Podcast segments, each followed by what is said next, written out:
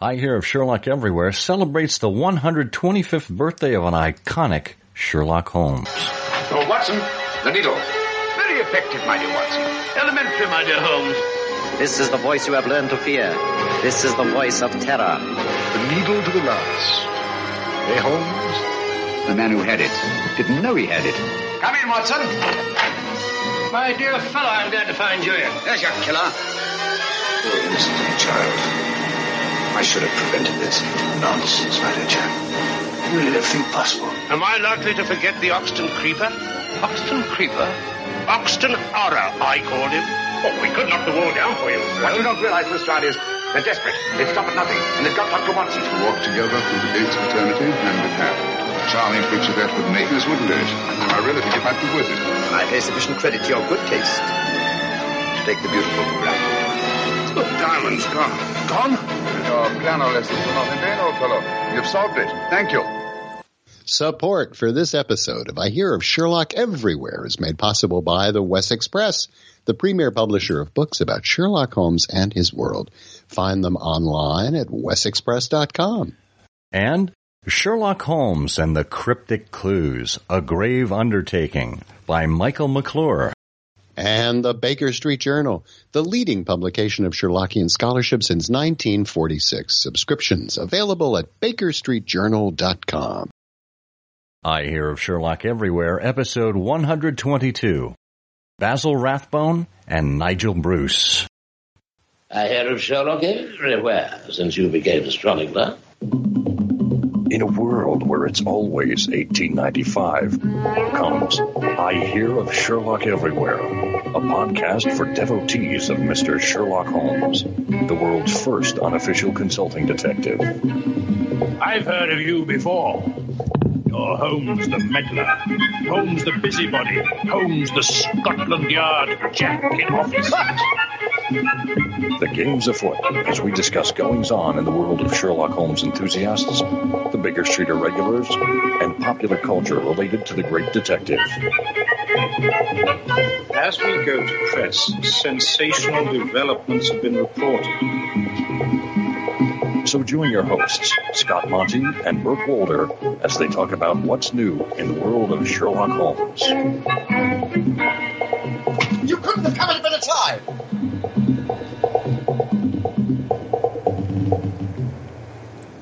Thank you. Thank you for that introduction. Wow. This is going to be quite a time today here on I Hear of Sherlock Everywhere, the first podcast for Sherlock Holmes devotees where it's always 1895. I'm Scott Monty. I'm Burt Wolder. And boy, oh boy, do we have some fun in store. We have an episode ahead of us that folks have been asking for for a long time. Oh, I'm really excited. I've, this is something we've talked about for a long time and wanted to do for a long time.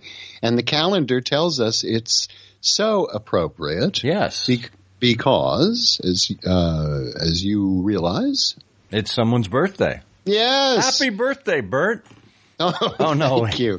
I'm only 125 years old. Oh, no, no.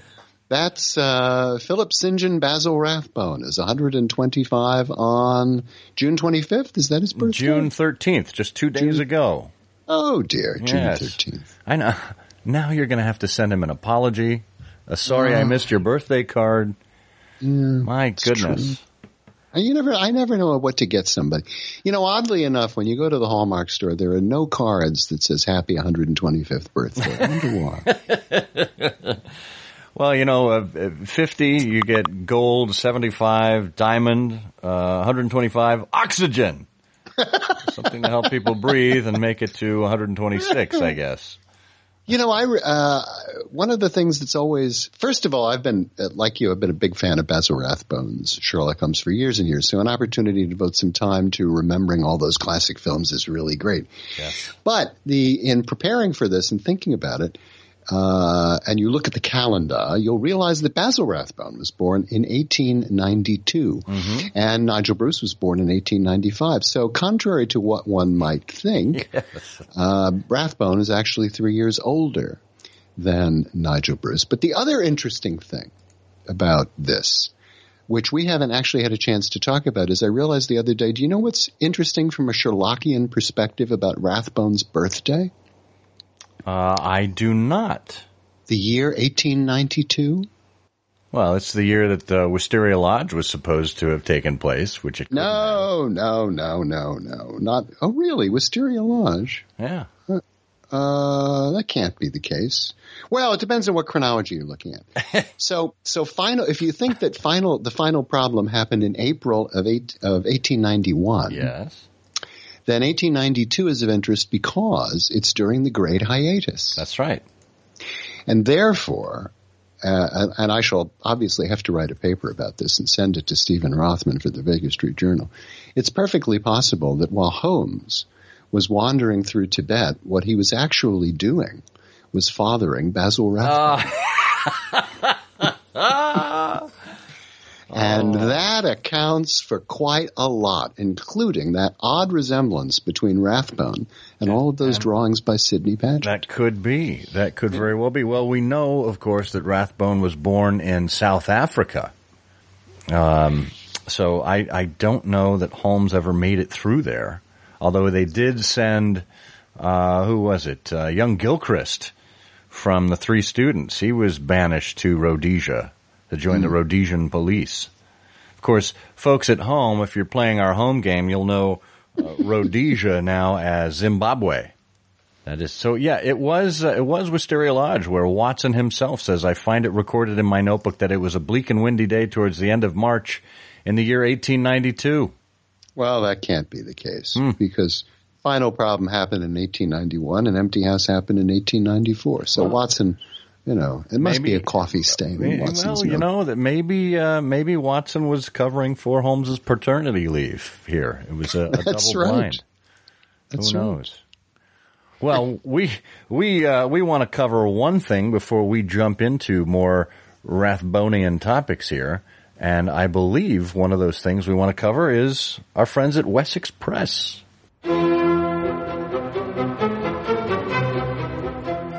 The ancient Anglo-Saxon kingdom of Wessex is about to celebrate Midsummer Eve, the festival of the summer solstice, when we light bonfires to protect against evil spirits. But you will be safe once you buy your copy of the Drury Lane Theater Mystery, an original Sherlock Holmes screen treatment by Dennis Hoey from WessexPress.com. What if Basil Rathbone and Nigel Bruce had made one more movie? This previously unknown screen treatment by Inspector Lestrade himself is a backstage mystery set in London's Drury Lane Theatre. It includes comments and background from Dennis Hoey's son, Michael. Summer is the time when meadow, grove, and stream, the earth, and every common sight, to us may seem apparelled in celestial light. It's the perfect time to reach for the pleasure only a volume from the Wessex Press can provide. Choose yours today.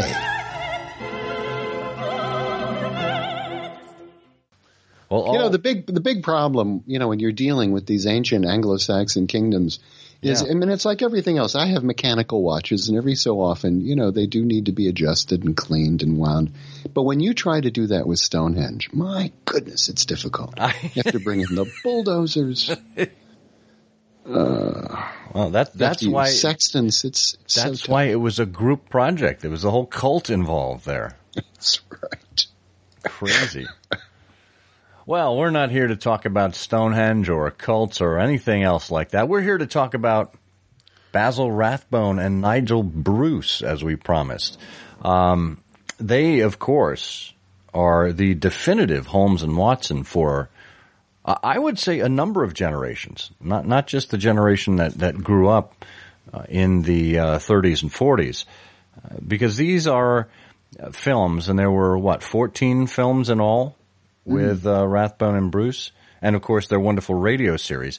These are portrayals that have gone on to be played and replayed in countless theaters and uh, television stations and in homes all across the world. Uh, I think at a time that was uh, very critical. You know, this this is uh, only about or less than ten years after Conan Doyle's death. Uh, you know, a, a, about a decade after the final Sherlock Holmes story appeared in print um, from its original publication. Uh, that, that the Sherlock Holmes interest was alive and well. This is around the time that the Baker Street Irregulars was formed, and and about the same time that the Baker Street Journal was coming into uh, at least conception. So it was really at a height of Holmes mania, uh, much like we are seeing uh, in the current day, if you will. Mm-hmm. Yeah, yeah. Well, we're getting a little bit ahead of ourselves here. Why don't we actually talk about some of the uh, the films and the roles uh, that we're here to talk about uh, under this amazing series? Of mm-hmm. course, it all started with uh, with Fox Studios. Uh, there were two films under 20th Century Fox uh, that were made. There were 12 that were made under the Universal banner. Um, but let's begin at the beginning when uh, at the end of October uh, 1938, Basil Rathbone and Nigel Bruce had signed on to star in The Hound of the Baskervilles. You know, if you're if you're going to start a new movie series, there really isn't a much better Holmes story to start with than The Hound of the Baskervilles.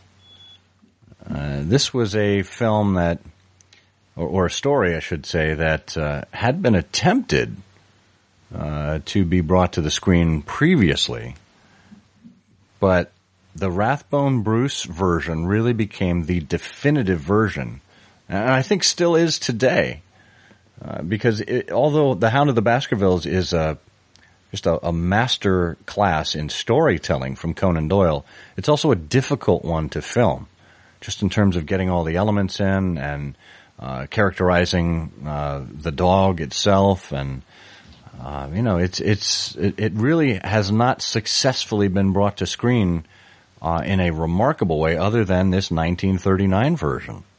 And what a cast! In addition to casting Rathbone and Bruce, we they also cast Richard Greene who had a famous role on television in the 50s as Robin Hood, as Sir Henry Baskerville, mm. and Lionel Atwill, yes. who we'll see again in the years ahead as as Dr. Mortimer. Yes, love Lionel Atwill. And speaking of Dr. Mortimer, it is he who we meet in the first scenes of The Hound of the Baskervilles, just like in the story. Uh, and he has that wonderful quote that still at least in my case, raises the uh, the hairs on the back of my neck. I have information which leads me to believe that for centuries past, every Baskerville who's inherited the estates has met with a violent and sudden death. But as I recall it, Sir Charles died from natural causes, heart failure. Apparently. And that was the verdict of the coroner, in which I, as Sir Charles' physician, concurred. But there was one point which I kept back from the police, from everybody. Yes? About 50 yards from where Sir Charles fell dead were footprints. A man's or a woman's? Mr. Holmes, they were the footprints of a gigantic hound. Oh, I love that. Bum, bum, bum, bum. yeah. One of the best chapter ends in any story. Really and we should also, we should also mention that in Hound of the Baskervilles, we also had the first appearance of Mary Gordon as oh. Mrs. Hudson. So we will we will be seeing her again. Yes, yeah. I, I love how they um, they they made uh, fair use of a number of recurring, not only recurring roles but recurring actors in uh, different roles. Uh, you know, as you said, Lionel Atwill will uh, make another appearance, although in a different form uh, later on. But um, one interesting bit of trivia about the Hound of the Baskervilles is as they put together this Dartmoor set uh, in order to really make it look uh, believable, realistic, they pumped fog in to the set for the duration of the filming. I guess it was over the course of uh, many weeks, and at the end, at the end of it, the artificial fog reportedly cost ninety three thousand dollars. Not a small amount in those days. And you know the lovely thing um, about this at the time was this was Rathbone's first opportunity to really create the character of Sherlock Holmes, and he looked back on he apparently looked back on that with a great deal of fondness and pride. He did, he did, and I, I you know, even in his uh, in his uh, autobiography, In and Out of Character, I think he still had uh, warm feelings for uh, for this particular uh, th- th- this particular um, uh, outing as Holmes. Mm. So, and you know, there there was, uh, I, I, think, a, a, few things to quibble with. Um, it was fairly faithful, but of course, you had the séance scene, uh, which interestingly actually touched into Conan Doyle's own interest in uh, spiritualism.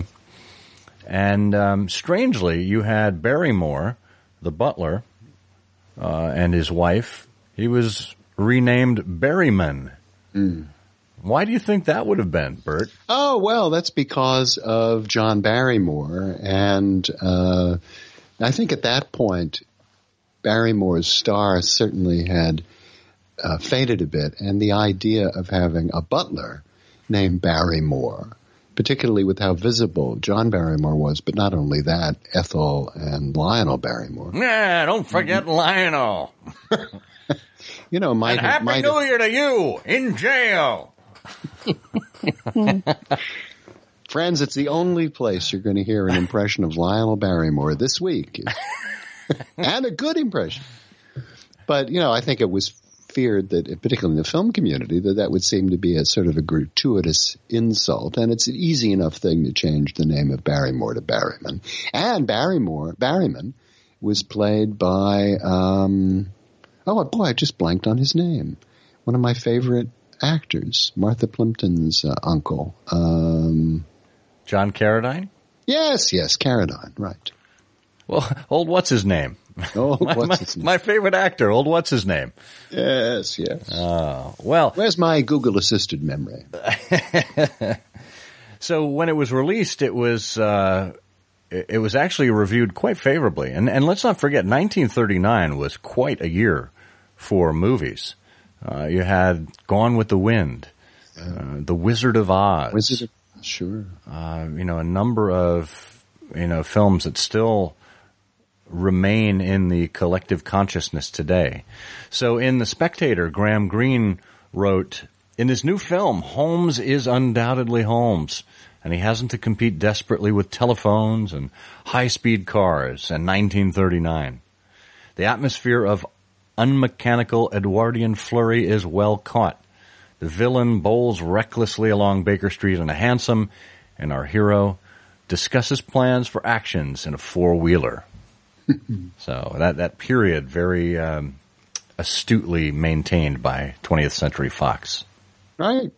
Very well received, and so well received that just a little bit more than two months after The Hound opened in the cinema, uh, good old 20th Century Fox began work on the second Sherlock Holmes film, which was The Adventures of Sherlock Holmes, which was supposed to be an adaptation of the William Gillette play.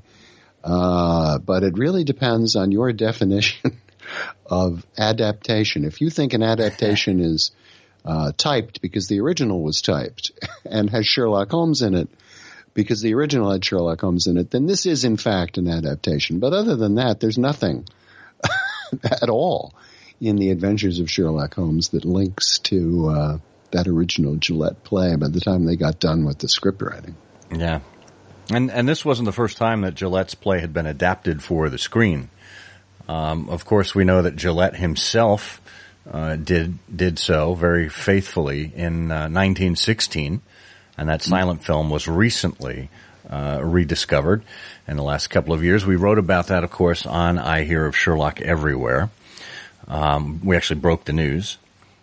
Um, but it had also been adapted for the screen in 1932 Yes, by, by Clive Century Brook. Fox. Yeah, Clive Brook.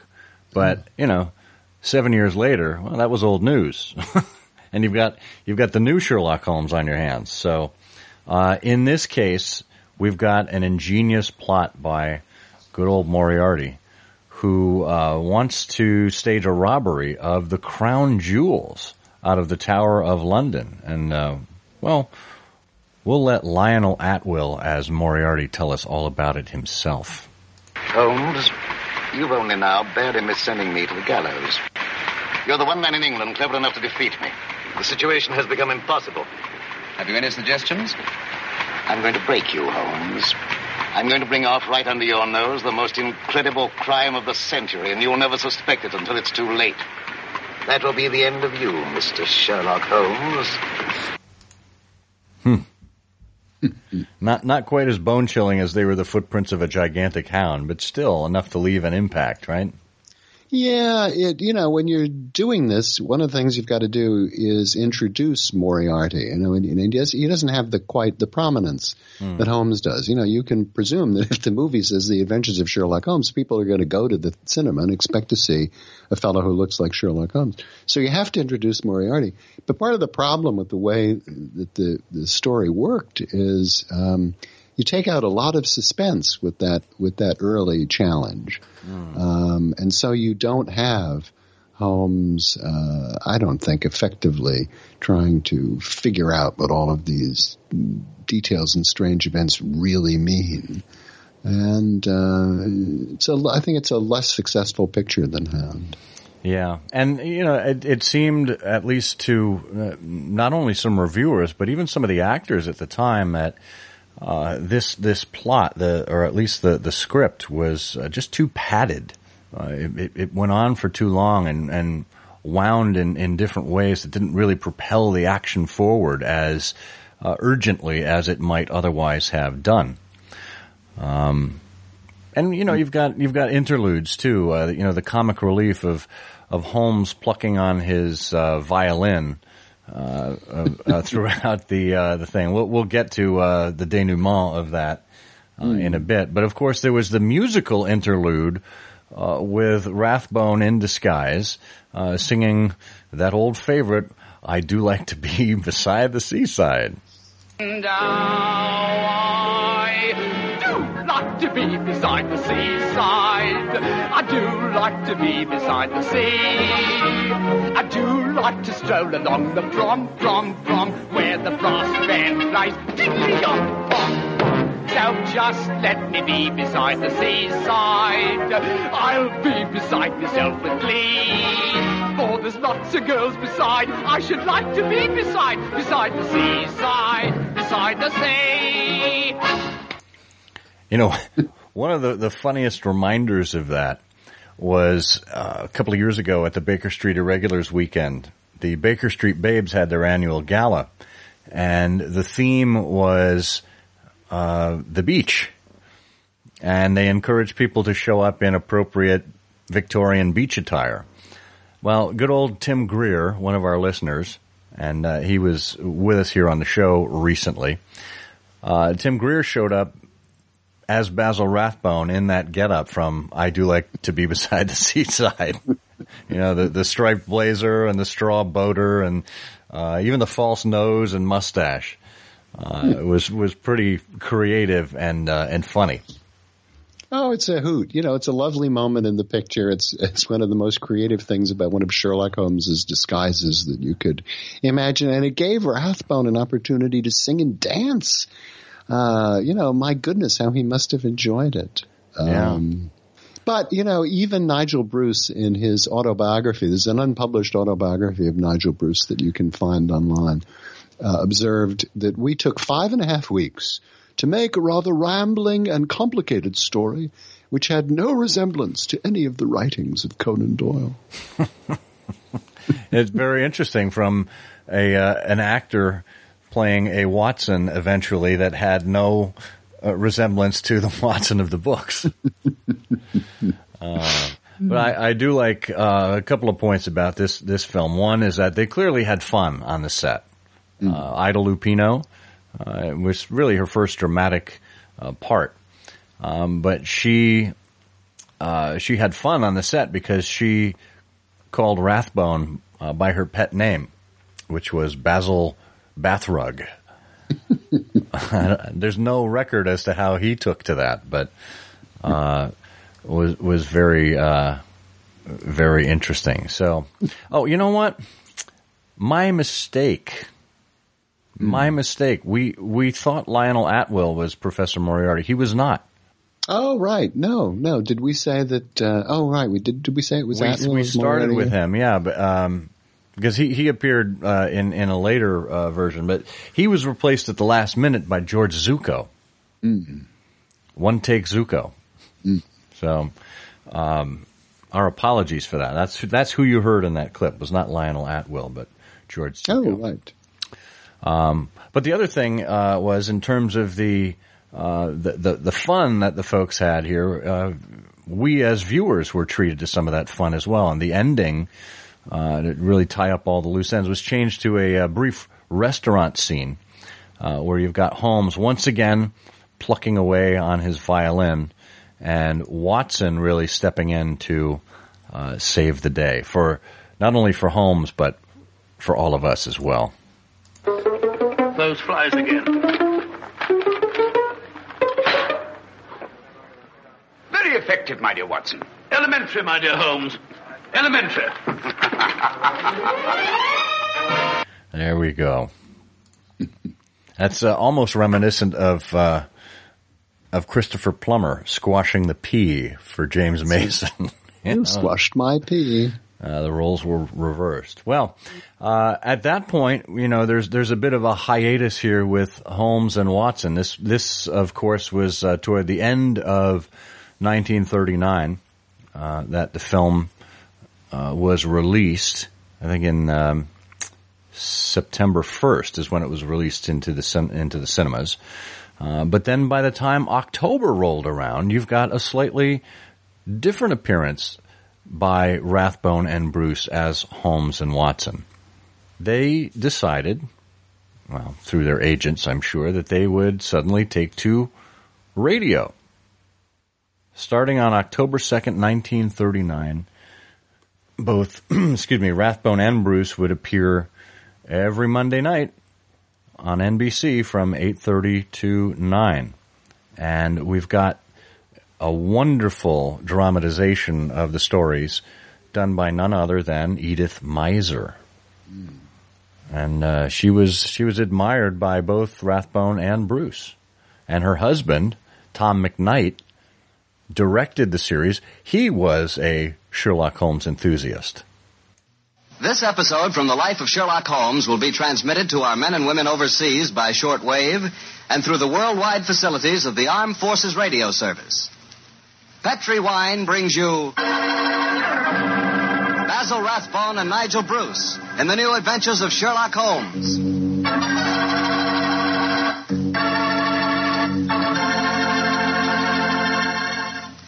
The Petri family, the family that took time to bring you good wine, invite you to listen to Dr. Watson tell us another exciting adventure he shared with his old friend, that master detective, Sherlock Holmes.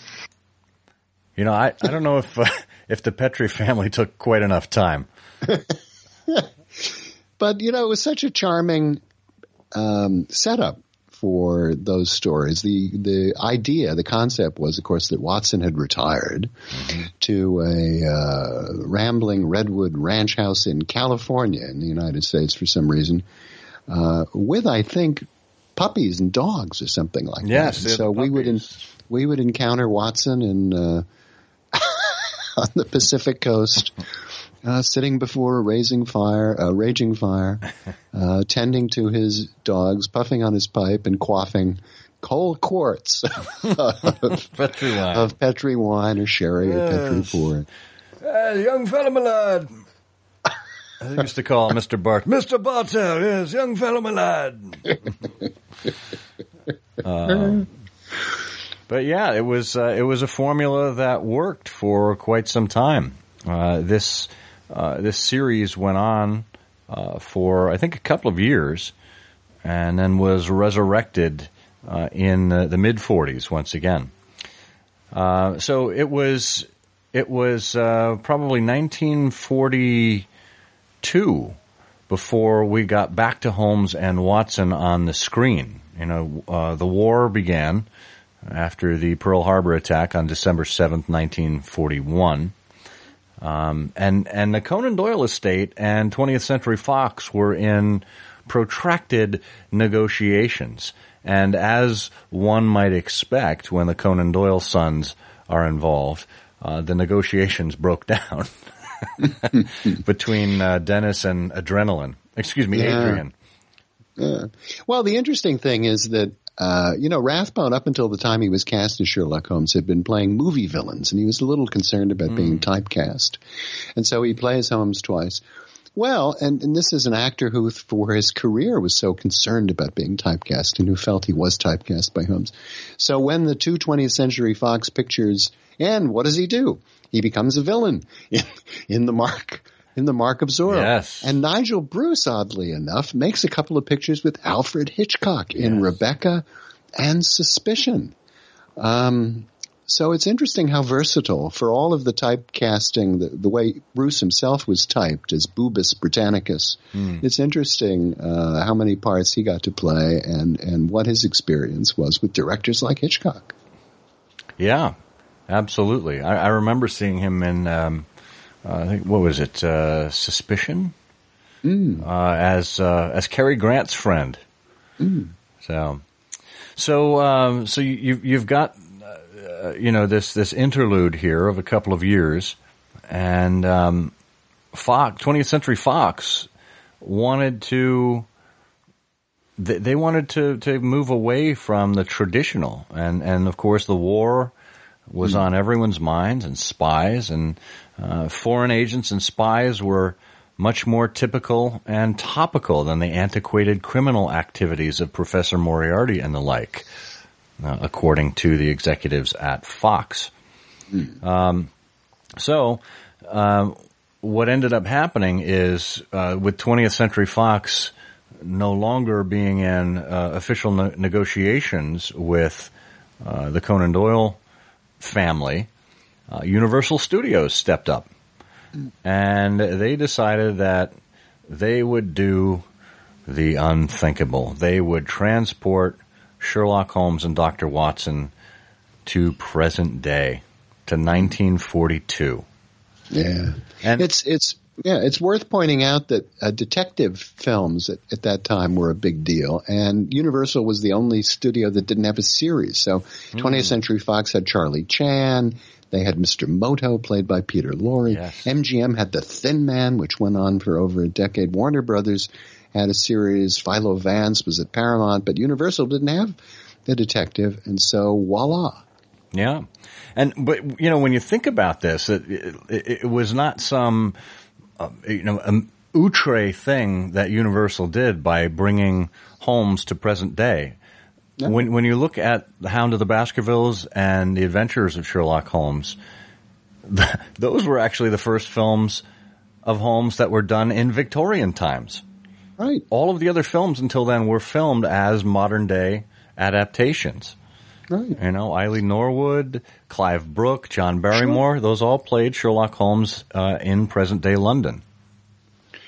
Well, Conan Doyle, you know, the last series of stories, of course, was published in 1927. So from 1890 to 1927, so that's f- almost 40 years, Holmes was a constant figure in publication and therefore always viewed as contemporary. So even when Raymond Massey did the Speckled Band in the 1930s, he was shown in modern dress in this sort of bizarre detective agency with lots of secretaries and dictographs and and you're absolutely right. Rathbone was the first to take Holmes back to Victorian garb. Yeah. So you've got this deal that uh, Universal did with uh, the Conan Doyle estate with uh, the brothers. It was a seven-year deal, three hundred thousand dollars, and it included the rights to twenty-one stories from the canon. Uh, and the only stipulation therein was that Universal had to make three movies a year, and at least two of which had to be adaptations of the original stories. So it was a um, obviously a uh, a creative writing effort for the writing staff there. They had to be uh, a little inventive in terms of how they adapted, and it's very clear, as you'll see in some of these films, uh, which stories came into play based on the plots. Um, but uh, Rathbone and Bruce uh, got a long-term contract out of this as well. Um, they they had uh, what was it eight hundred fifty dollars a week for forty weeks a year, and and then a raise of hundred dollars a week at the end of each year. So, um, especially for Bruce, who appreciated steady work, this was a good deal. So then we move into uh, February of 1942 when Sherlock Holmes and the Voice of Terror kicked off. Uh, this was directed by John Rawlins and uh, was based loosely on his last bow. Uh, but this is, of course, the infamous debut of the Basil Rathbone do or don't, as some may put it. Uh, bad hair Basil with that with that look as if he stood backwards in a wind tunnel and was impersonating Julius Caesar or something. Um, but you've got you've got Holmes in pursuit of the Nazis. Uh, who are spreading propaganda on the radio through something that is known as the voice of terror. Are you ready, operative number seven? This is the voice of terror. A secret airplane factory somewhere in England. Listen, the screams of the dying can still be heard. This is the voice of terror. Are you there, people of Britain, shivering in your cellars? Listen, operative 41. The fuse is lighted. Oil to fuel your navy, to feed your tanks. There it goes up in smoke by the millions of gallons. This is the voice of terror. Do you still believe that there are secrets unknown to the Fuhrer? Listen. I have to say that's an interesting accent. I can't quite make out whether it's English, German, or Japanese. a little, little bit of everything in that one. Yeah, and and of course it was based on the real life exploits of Lord Haw Haw, who was really a small group of English speaking announcers who broadcast from Germany, who broadcast into the United Kingdom via medium wave and then by short wave around the world into the United States.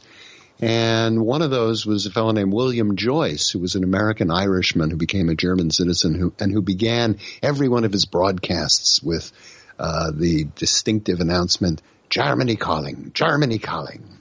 and so this was very relevant. People would know, yeah, uh, would relate this to uh, to something. Well, so they had the bombing raids and the motor cars and the gunfights, and they're very different from from the Hound of the Baskervilles and the Adventures of Sherlock Holmes. It is very different, but when you think about the realistic nature of the Sherlock Holmes stories in the Strand magazine as they appeared, and and people writing to Baker Street thinking that Sherlock Holmes was a real individual. Uh, this was an extension of that. And and look, this this is no. Uh, I mean, think about radio itself. Remember, it, it, was in 1938 that Orson Welles ran War of the Worlds, and that was so realistic, in fact, that people actually believed that it was happening. So this, this notion of uh, art imitating life, I think, was uh, a running theme.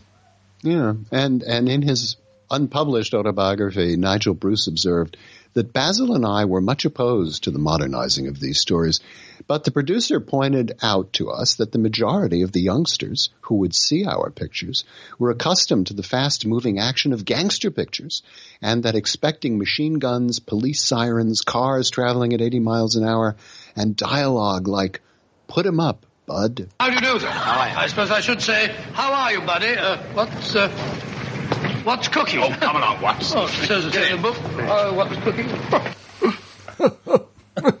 what, what's cooking? Yes. oh my goodness. oh, that's wonderful, and that's from Washington, right? Sherlock Holmes in Washington. No, no, that that was uh, that was this one. Uh, that oh, was, really? Uh, Voice also Terror. Yeah, yeah. What's cooking, buddy? Oh, that's right. He meets an American, and he tries to speak American to him. Right. Yeah. I think we get to, to more of the, the, the gum chewing and whatnot in Sherlock Holmes uh, in Washington. Yeah. Well, this is where uh, the real the character of Watson really uh, changed. Uh, You know, and I think that was because they felt the need to introduce a little uh, light relief. Yeah.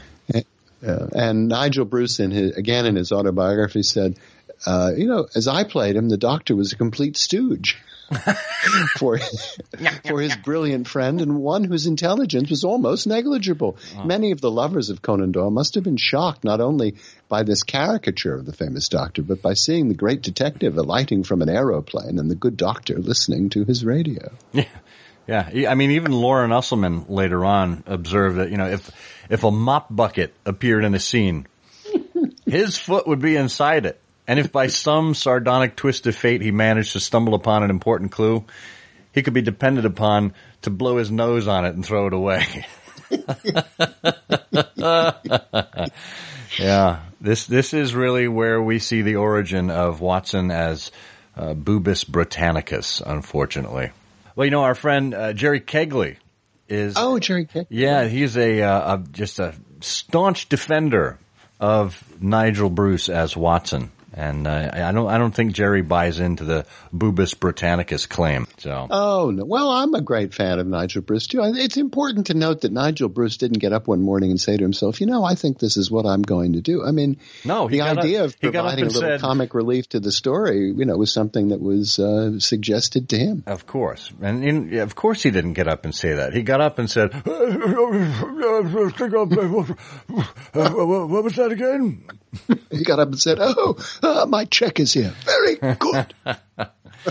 no, no, you're you're absolutely right. This is this was a deliberate move by the the creators, uh, the, the, the entire team. It was not a Nigel Bruce decision, um, but but Rathbone himself understood the importance of having. Uh, his colleague and friend Nigel Bruce playing Watson. He said, "There's no question in my mind that Nigel Bruce was the ideal Dr. Watson, not only of his time, but of possibly of and for all time. There was an endearing quality to his performance that, to a very large extent, I believe, humanized the relationship between Dr. Watson and Mr. Holmes. It has always seemed to me to be more possible that our adventures might have met with a less kindly public acceptance had they been recorded by a less lovable companion to Holmes than was Nigel's Dr. Watson, and a less engaging friend to me than was Willie Bruce. Mm. Well, that's you know the one the one word really that stands out in that to me is lovable. Nigel Bruce's Watson yes. really was lovable, and yes. I think that came through to the audience. Yes, indeed. But someone who was not lovable in that film was our friend Henry Daniell. Uh, the waspish, suspicious member of the British intelligence. And he, of course, will appear later in the series as, I think, one of the definitive Moriartys in this series. Mm. Well, Henry Daniell. And of course, we also had the, the uh, debut of another series regular, Harry Cording. He played, uh, I think, eight roles in the Universal series. And mm. he was Camberwell. Of course, you'll remember Camberwell the Poisoner. He was the ex-prisoner who confronts Holmes uh, in a bar in Limehouse. So then we've uh, we've got to wait another five months before we get to Sherlock Holmes and the Secret Weapon, um, which again was uh, was was in the the war torn uh, London, based on the Adventure of the Dancing Men, uh, and you've got um, notably here uh, a few firsts. We've got uh, the first time that we see Dennis Hoey as Inspector Lestrade. Uh, and you've got um, well, why don't we why don't we pause for a moment and, and honor the uh, the memory of Lestrade? Told you it was a lot of nonsense. I don't understand. That thing was way a ton. Look at those men staggering. You've hit on something, Doctor. A few tools wouldn't take that much energy. We've just looked inside. On the top only, there might be a false bottom. Are you? You stop there! Stop or I'll shoot!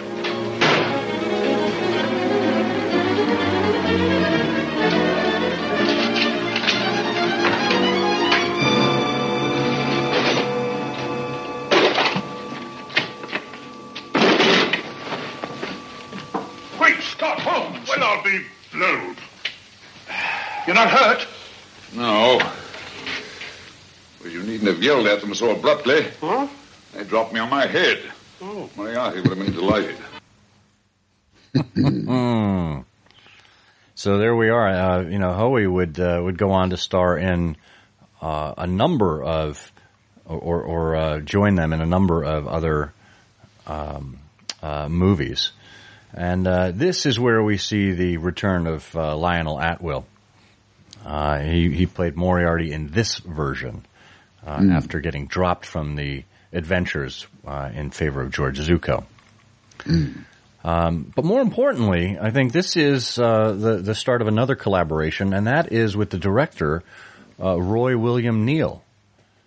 Oh, yes, indeed. And we noted back in IHOSE episode 36, I think it was, where we first uh, used a little clip of this, that Neill's entry into this series was a major event. He really had a huge effect on the staging, the characterization, the production.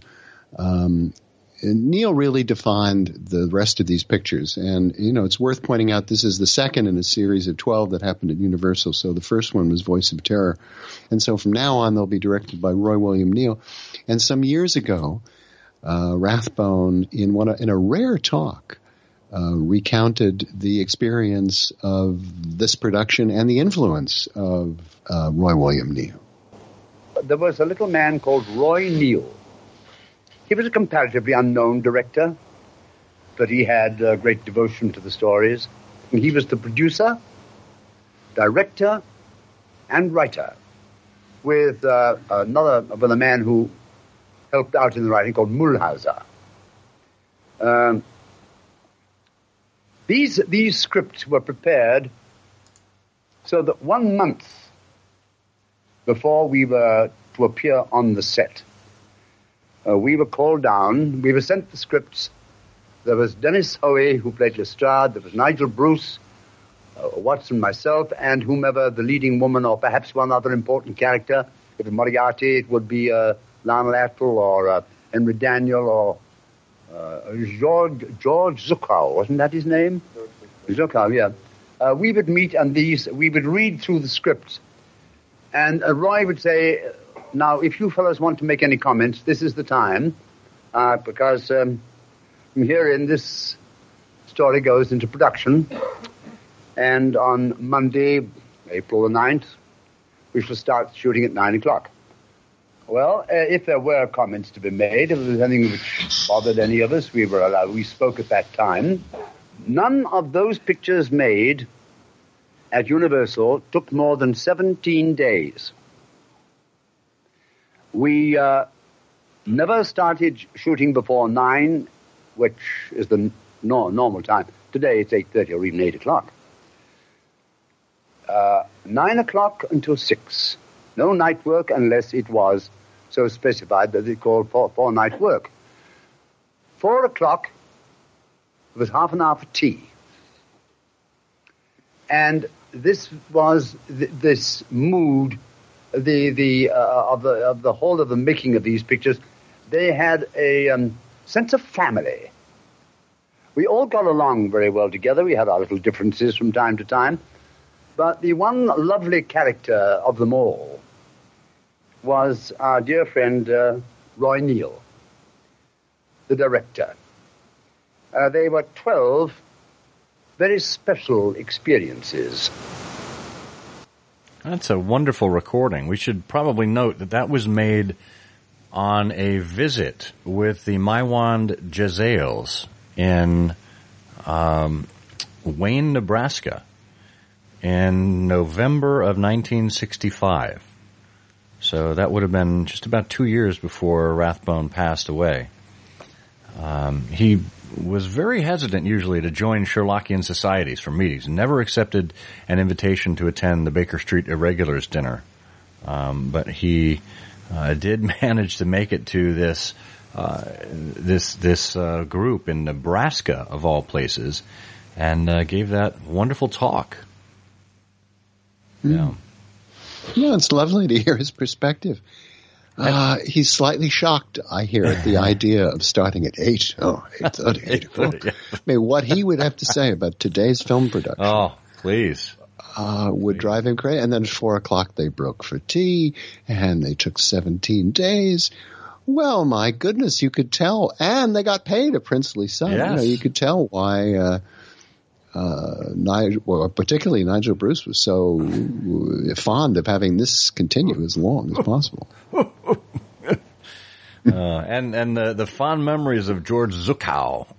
Zucco, is that his name? Yeah. Yes, Zucco as Moriarty. Now, Holmes, what should it be?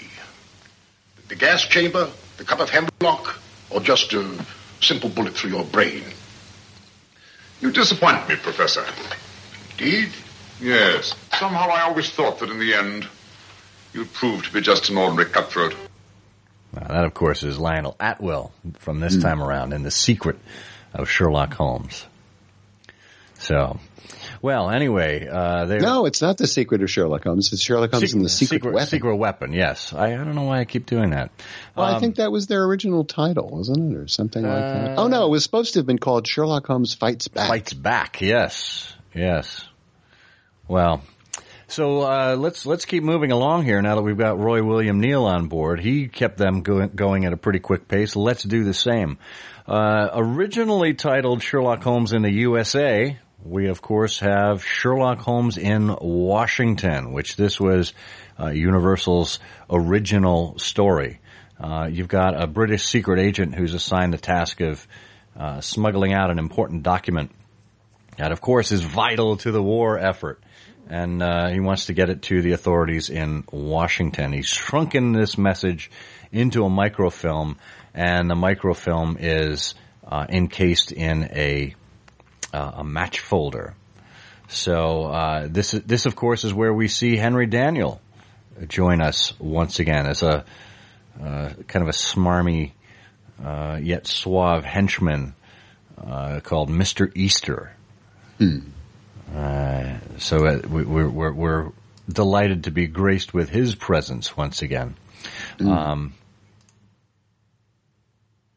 But the villain, uh, Hinkle, you know, is played by George Zucco, so he is the, uh, I think he's an antique dealer or something like that. Yes. In, uh, in his picture, and this would be the last time that he turns up in a Holmes picture. He was, of course, uh, Moriarty in The Adventures of Sherlock Holmes, and uh, here he is as the evil Heinrich Hinkle. Boy, I wonder what would give him away with a name like Heinrich Hinkle. you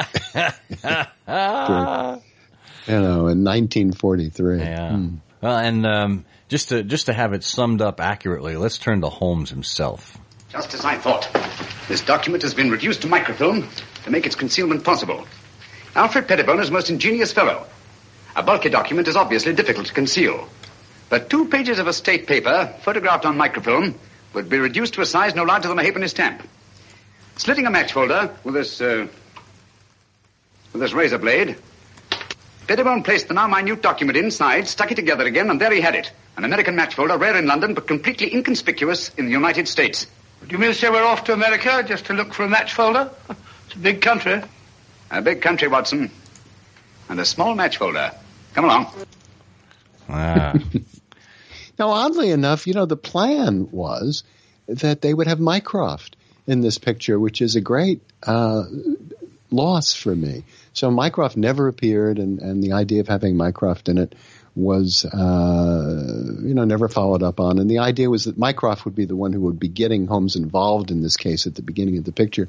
But the casting was supposed to be Oscar Homolka, who, you know, if you Google search Oscar Homolka and uh, see his photograph, I mean, he's a, he's a fine actor. He's an Austrian. He was in one of Hitchcock's pictures but it certainly wasn't my particular conception of uh, of Mycroft. So probably it's you know not a not a great tragedy. Yeah, which we uh, we didn't get any kind of um, uh, any, any kind of portrayal of uh, Mycroft at all in the rest of the series, which is unfortunate when you think about it. Yeah. Um, you know, I, I think Robert Morley was alive at the time, and he. I don't know if he ever played Mycroft in a film, but he would have made the type of, you know, the, had the type of profile of an actor that could have uh, been entirely appropriate as a Mycroft.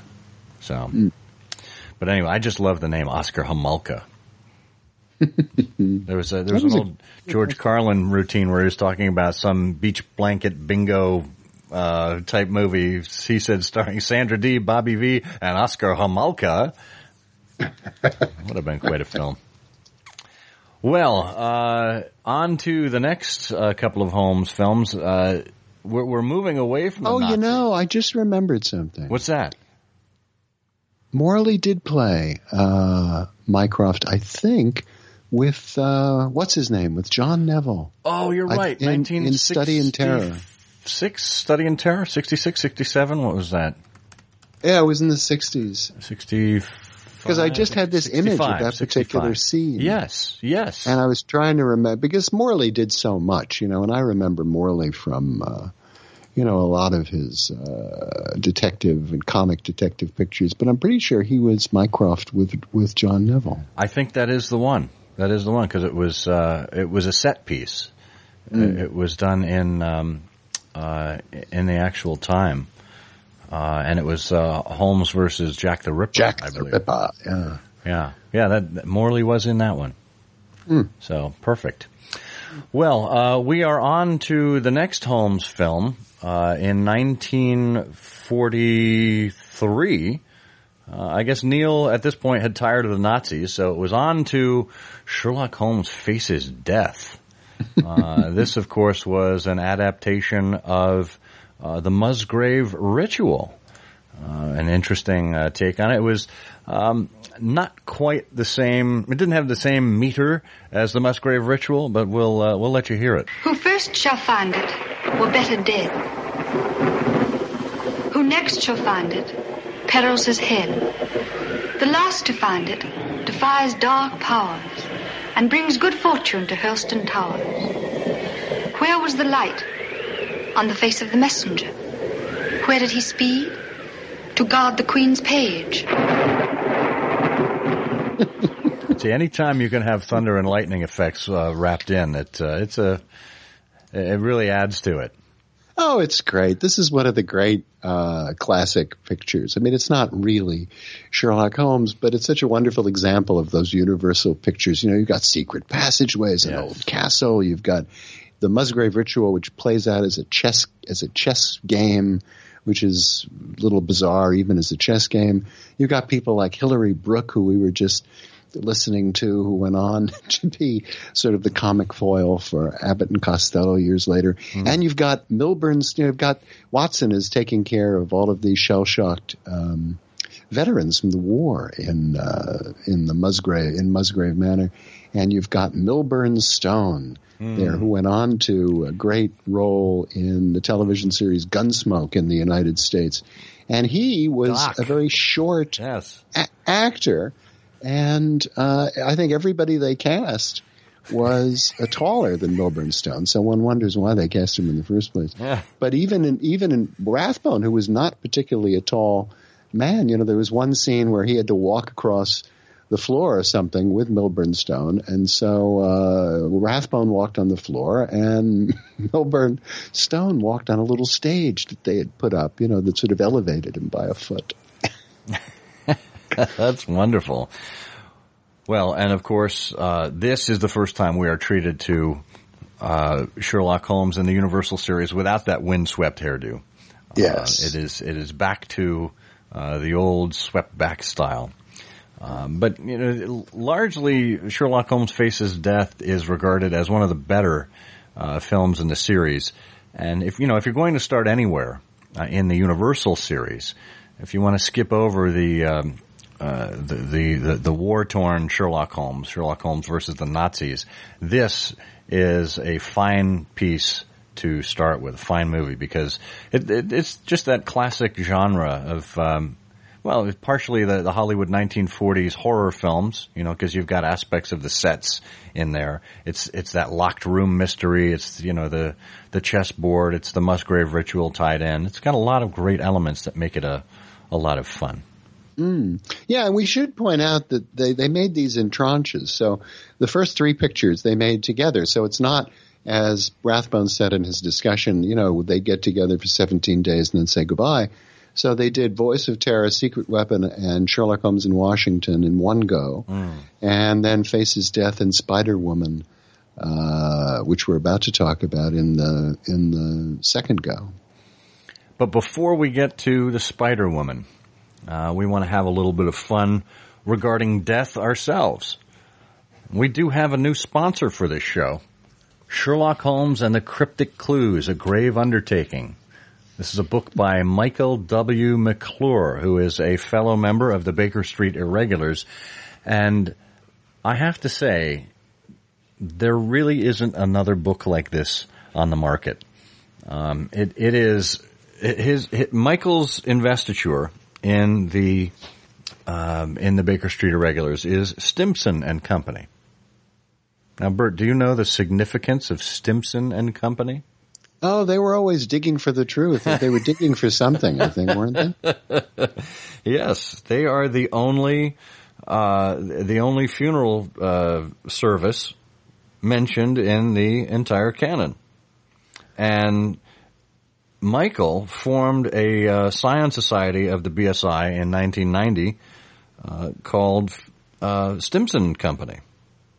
And these are for people that work in the funeral business who are also Sherlockians. So, you, you know, you talk about niche. You know, that not only is that group niche, but this book, this book is targeted at people who have gallows humor.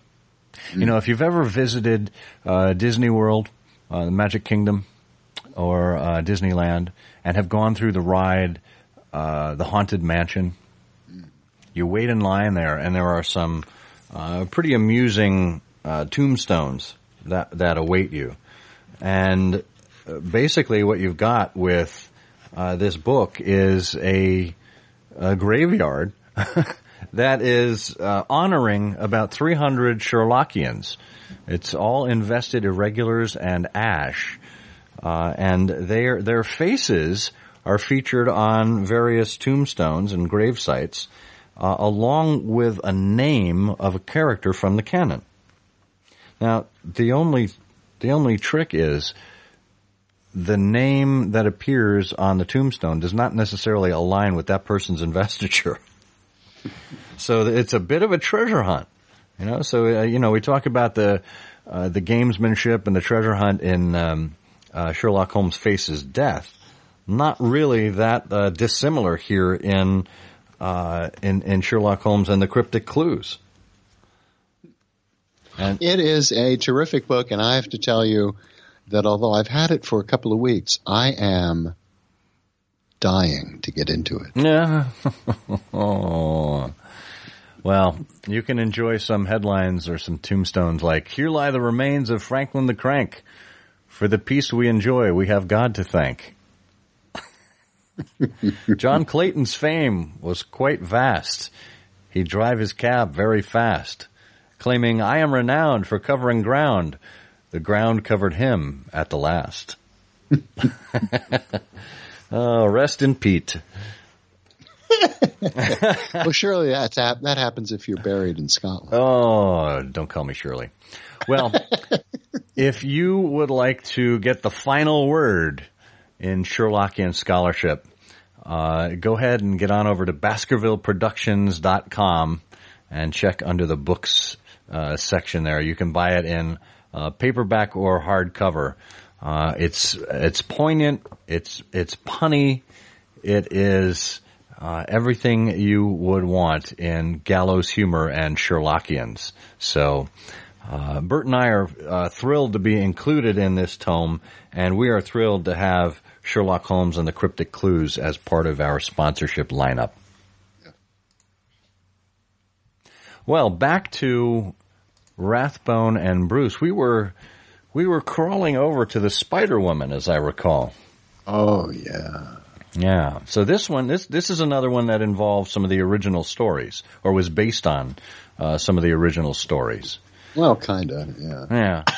Well, well, it's, it starts. You know, it starts with a, a tip of the uh, of the fishing cap to. Uh, yeah, oh, that's true. To the to the final um, problem in which um, Holmes uh, appears to be dead, but unlike the noble battle with Professor Moriarty at the Reichenbach, uh, Holmes uh, mentions to Watson uh, that he's got some strange symptoms, which Hmm.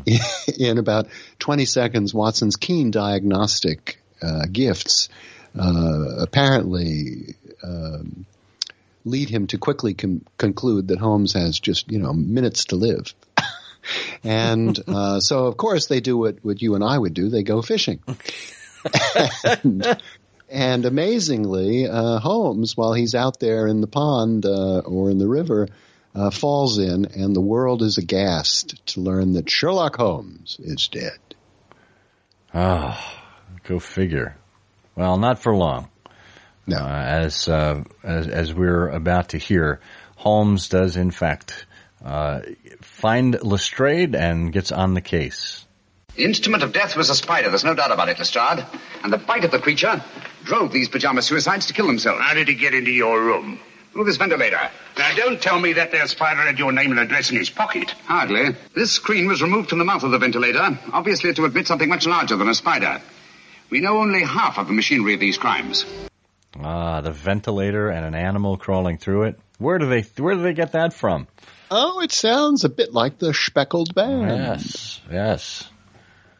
Well, it it, uh, it was a lot of fun, and you've got uh, Gale Sondergaard who uh, joined them this time around uh, for this wonderful.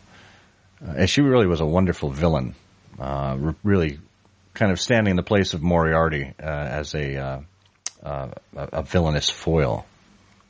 Yeah. Oh, it was wonderful. Yeah, really wonderful. The terrible Adrea Spedding, the Spider Woman, and she became so popular. At least the character name and, and Gale Sondergaard became so popular that there was another picture, I think, in which she uh, played the Spider Woman. Yeah, uh, in they- 1944, Well, along with Rondo Hatton, who who we're about to find in another picture. Yes, yeah. So that was uh, a fun outing. Then, of course, we went on uh, to Sherlock Holmes and the Scarlet Claw. And uh, just as a reminder, we are still in 1944 here. Uh, and and happening also concurrently in the Sherlockian world. I think 44 was when the the trilogy dinner happened. Uh, that was the extra uh, Baker Street Irregulars uh, function that year, March of 1944, it was called the Trilogy Dinner because three books were published and handed out at that dinner. Uh, those books were uh, The Misadventures of Sherlock Holmes by Ellery Queen, and uh, let's see, Sherlock Holmes and Dr. Watson, a textbook in friendship by good old Christopher Morley. And I believe the third was Profile in Gaslight by Edgar Smith. So just some remarkable uh, books in the Sherlockian trove at the time while these films were uh, being put out. So Spider Woman followed by now Scarlet Claw. Oh, and the Scarlet Claw is one of my favorites. It's got to be my favorite top one or two of the Rathbone Universal pictures because Hmm. this is a picture that borrows sort of atmospherically from the Hound of the Baskervilles. So you have this this creepy fog-ridden area. You're up in Canada in a remote village called La Mort Rouge, you know, of which so so when you when when you when you have your letterheads imprinted uh, the Red Death, you know something is wrong. oh, where do you live, David? Oh, it's a charming town called La Mort Rouge. Ah, I don't know about that. Michael McClure might like that, though. Yes, yes. And there's some strange beast cutting out the throats of its victims. And Holmes' client, uh, sadly, is Lady Penrose, who unfortunately dies ringing the church bell for help. Ooh. No, and once again in uh, in this film we're greeted by um, uh, who Gerald Hamer. Oh boy. Yeah, yeah. So a lot of lot of fun there. He's a lucky guy. He got to play some really unique roles in, uh, as part of the stock company. Here Yes. Under the. Yeah. Uh, well done. And on to uh, the next entry in the series, Sherlock Holmes and the Pearl of Death, uh, which came out in September of 1944. Now, of course, we've heard of uh, a Black Pearl of the Borgias in the original stories in uh, The Adventure of the Six Napoleons. Uh, And now you've got uh, the same kind of thing happening. Holmes stopping the theft of the Borgia pearl by uh, by a thief who's in the employment of a master criminal. Your fingers have now closed on a matter of 50,000 pounds. What? Can't be real. Real as death, old fellow. The blood of 20 men upon it, down through the centuries. Where'd you get it? From a charming young lady named Drake. Elias Yvette de Joux, alias Lisa Vanini. Never heard of her. No, nor of Giles Conover either, I fancy. Oh, I can't say that I have. That's the incredible thing about it, Watson. This man pervades Europe like a plague. Yet no one has heard of him. That's what puts him on the pinnacle in the records of crime. What's he do? Everything and nothing. In his whole diabolical career, the police have never been able to pin anything on him. And yet, show me crime without motive, robbery without a clue, murder without a trace, and I'll show you. Professor Moriarty.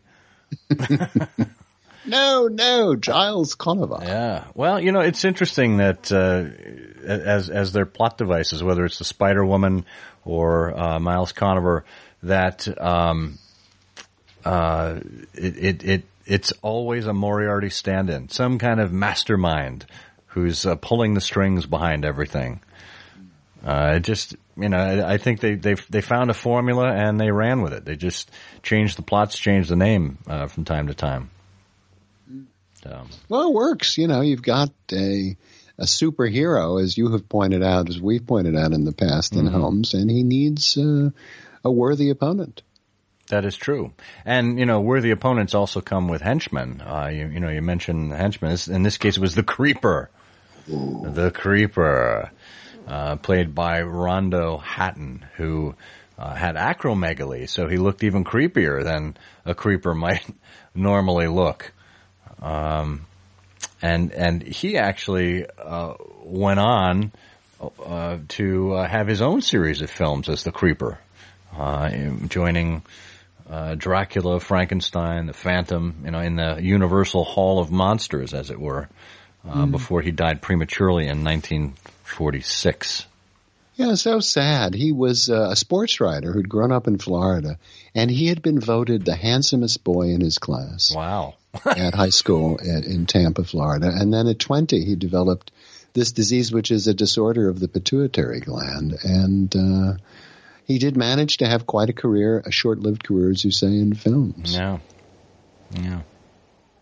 Well, we move on from horror to fear uh, as uh, the, the House of Fear was released in 1945, and this one was based on the Five Orange Pips.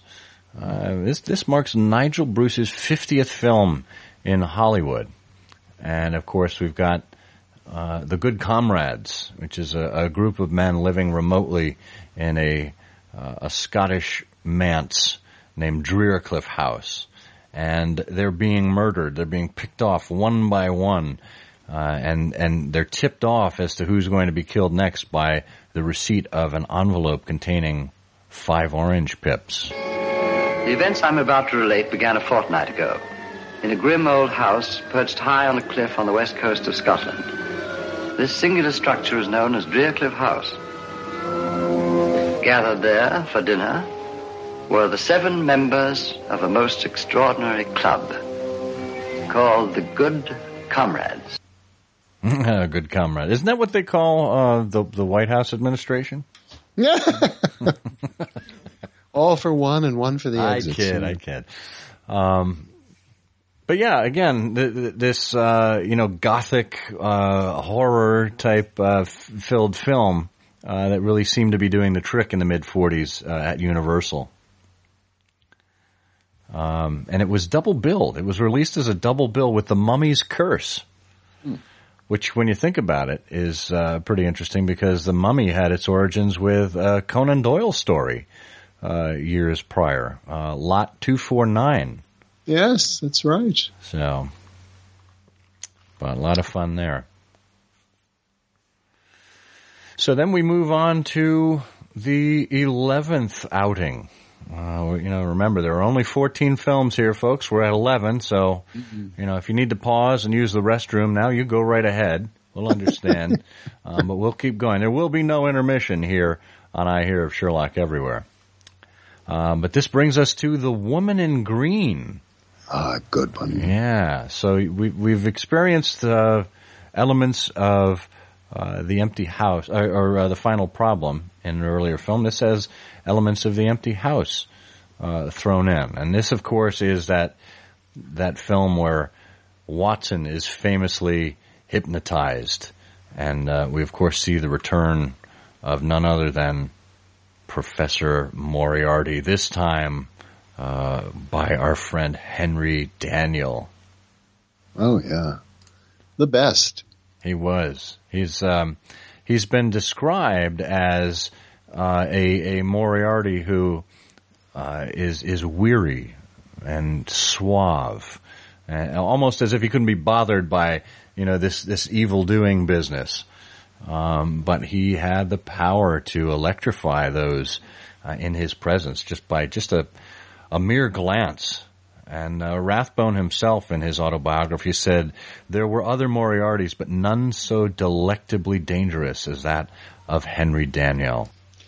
And there's one uh, lovely thing that happens here. Of course, this particular picture draws from uh, the adventure of the empty house, and it also draws from the Ripper murders, mm. uh, because the whole premise here is that is that women are being murdered, and each one bizarrely is having a finger removed.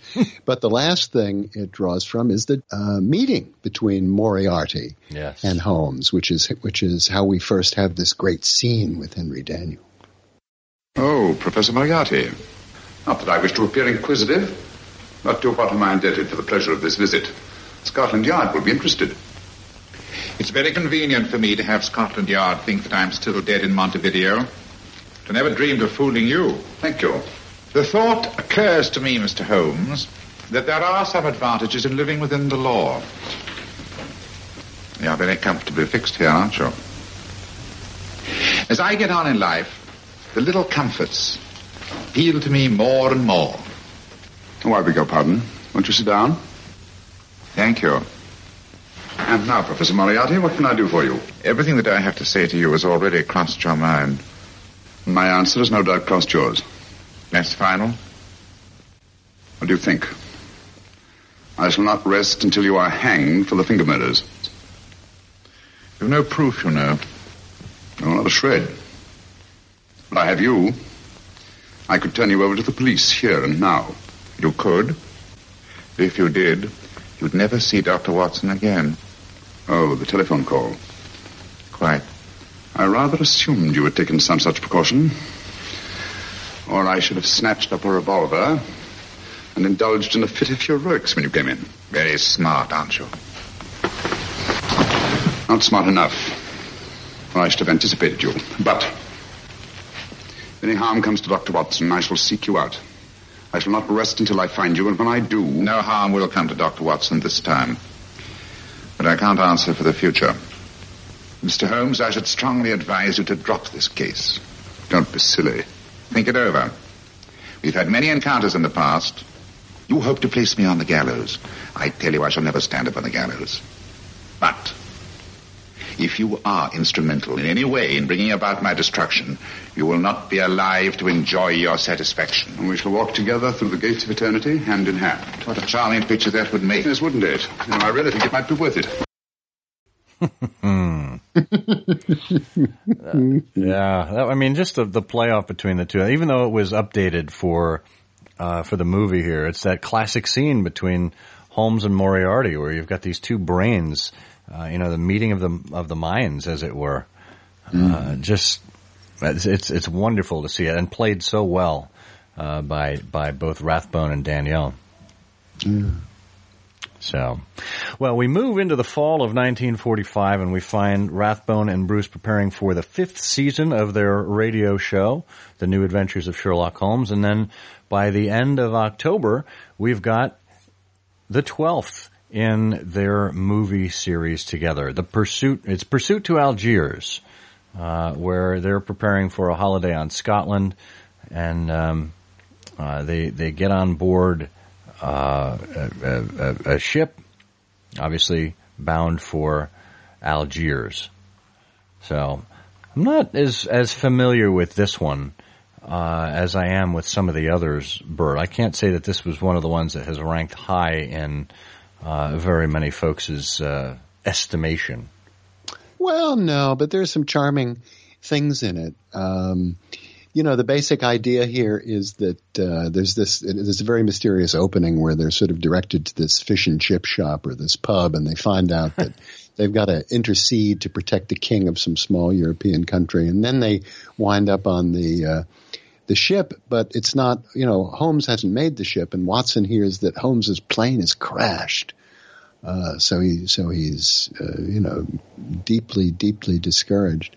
And then it turns out, you know, that the king is really on board, et cetera, et cetera. But there's a couple of lovely things here. One is where there's a scene with Nigel Bruce at one of the dinners in the ship where he's attempting to recount the case of the giant rat of Sumatra. and he starts by by explaining a, a, bit of action using, I think, a stick of celery as Holmes and a salt shaker as himself and this whole scene goes on. You know, nothing happens. They come to a brick wall, and he's got to move the celery and the salt shaker back.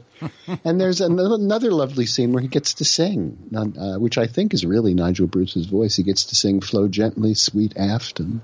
But in terms of uh, great dramatic moments and things that are really central to Sherlock Holmes, I think it's safe to say there aren't very many here at all. Yeah, and and I would side with uh, our friend and fellow Baker Street irregular David Stuart Davies who in Holmes of the Movies said, uh, Pursuit to Algiers showed a decided decline in inventiveness and proved to be the weakest of the series.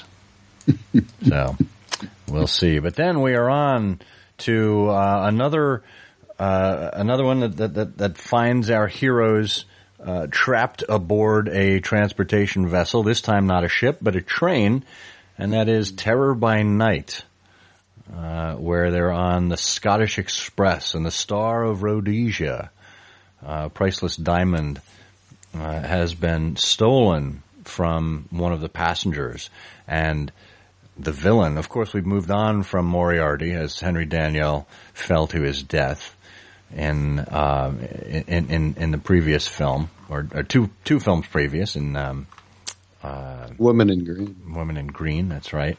Uh, and instead, we have Colonel Sebastian Moran making an appearance here, and his air gun. That is true. His air pistol. His air pistol here, yeah. it was a uh, the great prop air guns. Apparently, with just a couple of squeezes on the plunger, you can, you, you can kill somebody pretty easily. It's like my kid's Nerf gun in that. Yeah, case. it looks like a looks like a squirt gun. Yeah. Uh, yeah. So, but uh, you know, it was a, a, fun story. Again, a good good yeah. train mystery for those who, who like uh, Murder on the Orient Express and the like. Well, you've got Sebastian Moran, you've got an air pistol, and you also have sort of a tip of the hat to Lady Frances Carfax in that somebody is concealed in a coffin. Mm-hmm, mm-hmm. Uh, but there you are. Yeah. And you've got a lovely little comic bit by Dennis Hoey. And of course. Gerald Hamer is in here as a Another little wonderful comic bit is somebody who's absconded from a hotel with a teapot. Yeah, I remember that. So, oh, the Scotland Yard is on our case. Yes. That's right. I'll go quietly. Indeed. So um, at this point, this is in 1946. Uh, Universal uh, said to Rathbone, um, we, we, have more plans for the series. We'd, we'd like to uh, shoot four more films uh, throughout 46. Right, so it, it, that that was uh, kind of upping the cadence that the Conan Doyle brothers expected. Um, and again, Rathbone was thinking about uh, the typecasting, and at that point, he just decided, you know what, I'm I'm out. I, I, can't do it anymore. And it, that in that case, it meant that there was only one more film that Rathbone and Bruce and Roy William Neill would make uh, together as Holmes and Watson and their director. And that film, of course, is Dressed to Kill. Ah, originally entitled Prelude to Murder. Mm. Neither, neither and it's a it's a lovely picture because it, well, a lot of things to enjoy here. It's got the device of the music boxes, yes, so that the secret message has been divided uh, across a series of musical boxes. And you have that lovely little tune, but you also have the beautiful Patricia Morison mm. who turns up in the role of Hilda Courtney. So she is the the Spider Woman or the Moriarty character in this particular picture, and uh, she's the chief villainess here, and she does a lovely job. She appears in disguise in different characters. She must have had a grand time doing. Yeah, yeah. And and do you know Patricia Morison, as of this recording, is still with us? She's still alive. She she's a hundred a hundred years old. years old now. Yeah. And can you believe it? I could not get her to come on the show. well, I think she's skiing, isn't she? She's she's just too busy. I, I can imagine. You know, she's she's in demand. I mean, how many centenarians are uh, are there uh, at this point? Uh, God bless has a date with Willard Scott somewhere. Um, well, th- this film, of course, was released uh, in the middle of uh, actually the seventh of June, nineteen forty six. So just seventy one years ago this week. Um, and and and that was it. But bef- before we leave this particular film, I do want to point out two instances of um, you know more of the Boobus Britannicus from uh, Watson, and the first I think is is probably uh, an unnecessary bit of sarcasm. Uh, from Rathbones Holmes, but it's also an unnecessary bit of uh, Captain Obvious from Nigel Bruce. I say, Holmes, What? it's morning. Allow me to congratulate you on a brilliant bit of deduction. just a little too harsh. But then, you know, you can understand why Holmes would be maybe at the end of his patience with Watson when he's greeted with this kind of activity. Oh, darling, you, you mustn't cry anymore. Now, cheer up. Would you, would you like to hear old Uncle make a noise like a duck?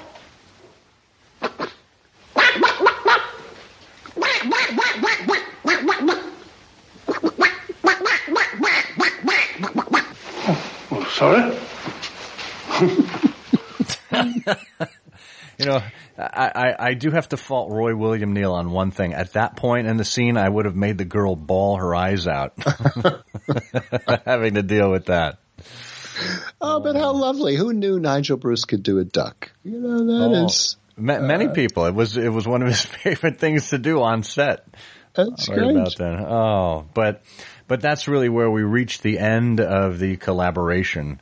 Um, Rathbone later in his autobiography recalled that uh, Sir Arthur felt at one time that he had created a sort of Frankenstein that he could not escape from.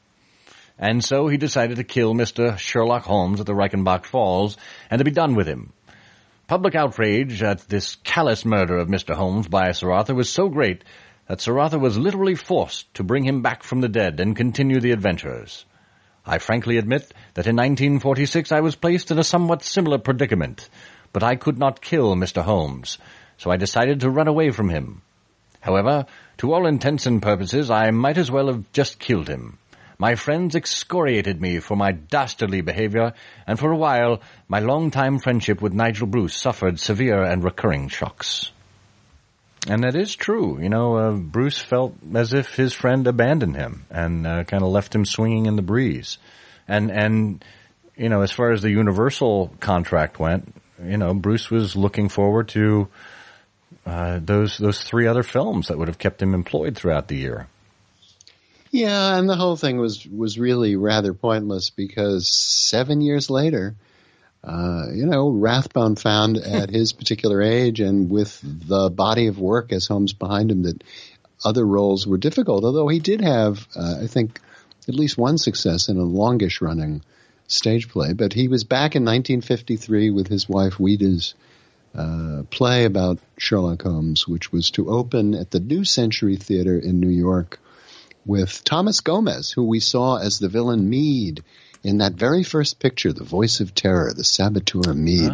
Thomas Gomez uh, played Moriarty, and uh, Rathbone dialed up Nigel Bruce in the hopes that he would accept the role of Watson, but sadly, Nigel Bruce um, was not well, and uh, a few weeks before that play was to open, and it did not last very long, Nigel Bruce passed away of a heart attack. He was only 58 years old. Hmm. Hmm.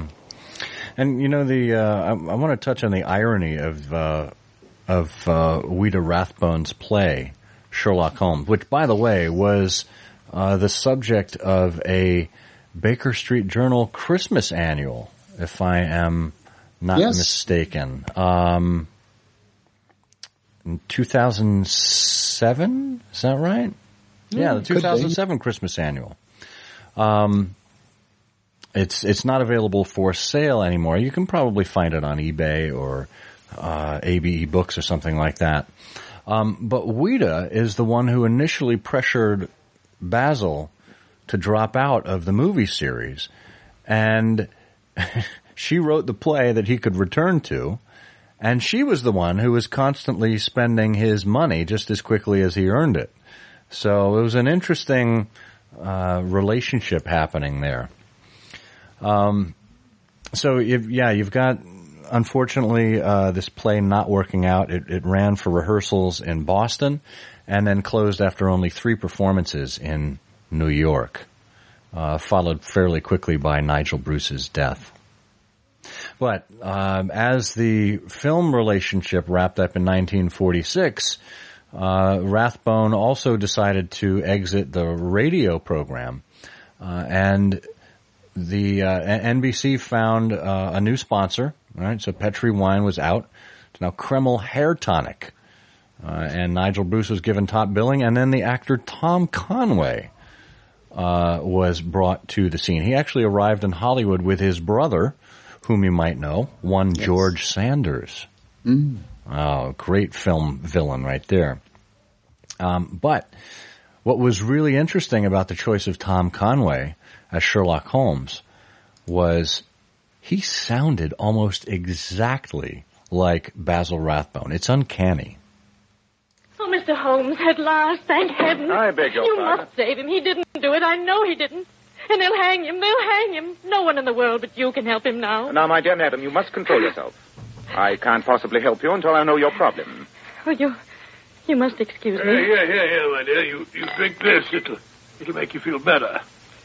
Oh, thank you. I've been waiting for you, Mr. Holmes, praying for your return for days. You left no forwarding address. I know. Dr. Watson and I had promised ourselves a real holiday. I'm Edith Fairmont. Evidently, that name means nothing to you. You haven't seen the newspapers. No, not for four weeks, thank him. Compose yourself, madam, and tell us what has brought you here. And remember that we know nothing beyond the obvious facts that you are in great distress and, uh, from your peril, recently widowed. That's really amazingly close, isn't it? Yeah, well, it is very close. And I think uh, Tom Conway also picked up from his brother George Sanders on the Saint on the radio. I think he popped in there. But it is it is um, um, very close, and a lot of what gives it that verisimilitude of Rathbone is, of course, you have Nigel Bruce. So you're you know you're really looking for uh, for Rathbone there. So I think yeah, it's remarkable. Yes. Well, the entire series was remarkable, and it still holds a place dear in many Sherlockians' hearts, and serves as again a a place of uh, entry for a number of people who discover Sherlock Holmes. So the work was uh, was amazing at its uh, for its time, and uh, still withstands the test of time. and we're lucky to have it. You know, the the Universal films. I didn't never realize this were uh, well not lost, but in in severely poor condition, and were all restored some years ago Hmm. by the. Uh, the film is it- it's the UC Berkeley Film Oh, the uh, Film Institute. Is Film that, uh, Institute, yeah, yeah. Oh, that's wonderful. So we still have them. We do. Thank goodness.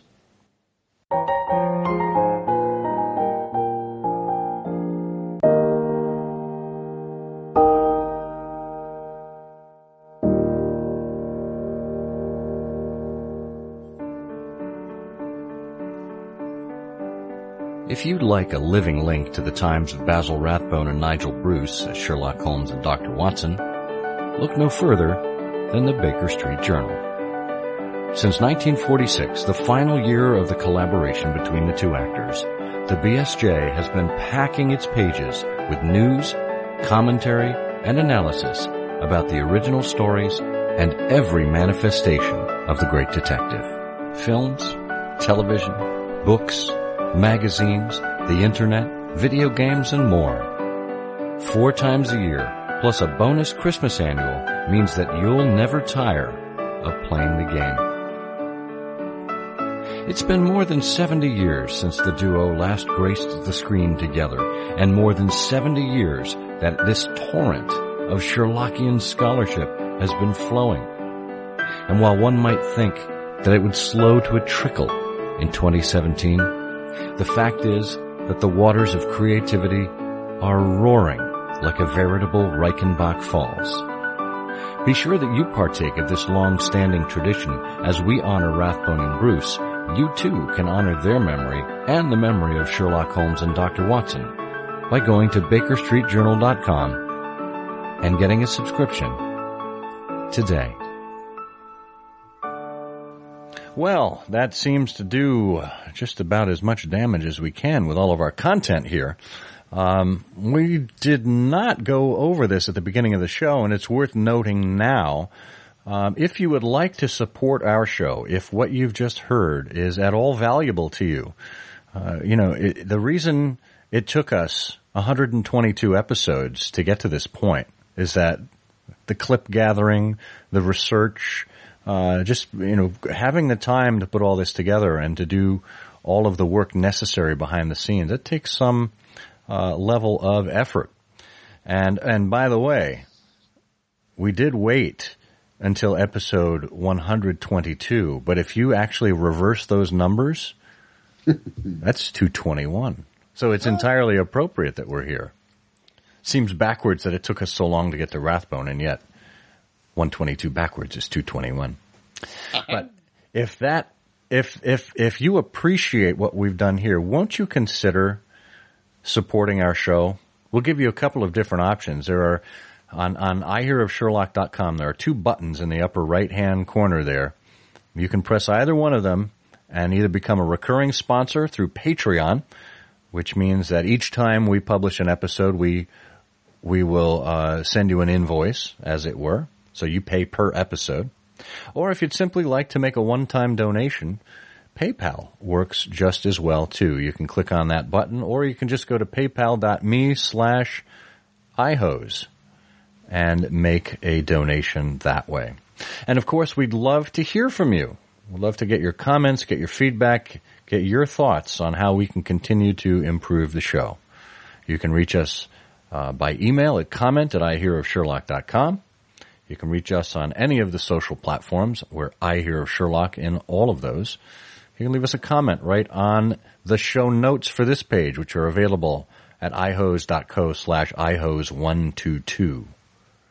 And I think there is still one of those non-Alexander Graham Bell invented telephones involved too, isn't there?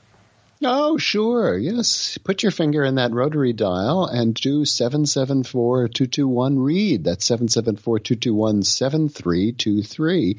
We want to hear your voice. We know what we sound like. We want to hear you. There you go. Well, thank you for staying with us for this extra long, extra special episode. Until next time here on I Hear of Sherlock Everywhere, I'm Scott Monty. And I'm still Burt Wolder. the, the game's afoot. You know, I'm afraid that in the pleasure of this conversation, I'm neglecting business of importance, which awaits me elsewhere. Thank you for listening. Please be sure to join us again for the next episode of I Hear of Sherlock Everywhere, the first podcast dedicated to Sherlock Holmes.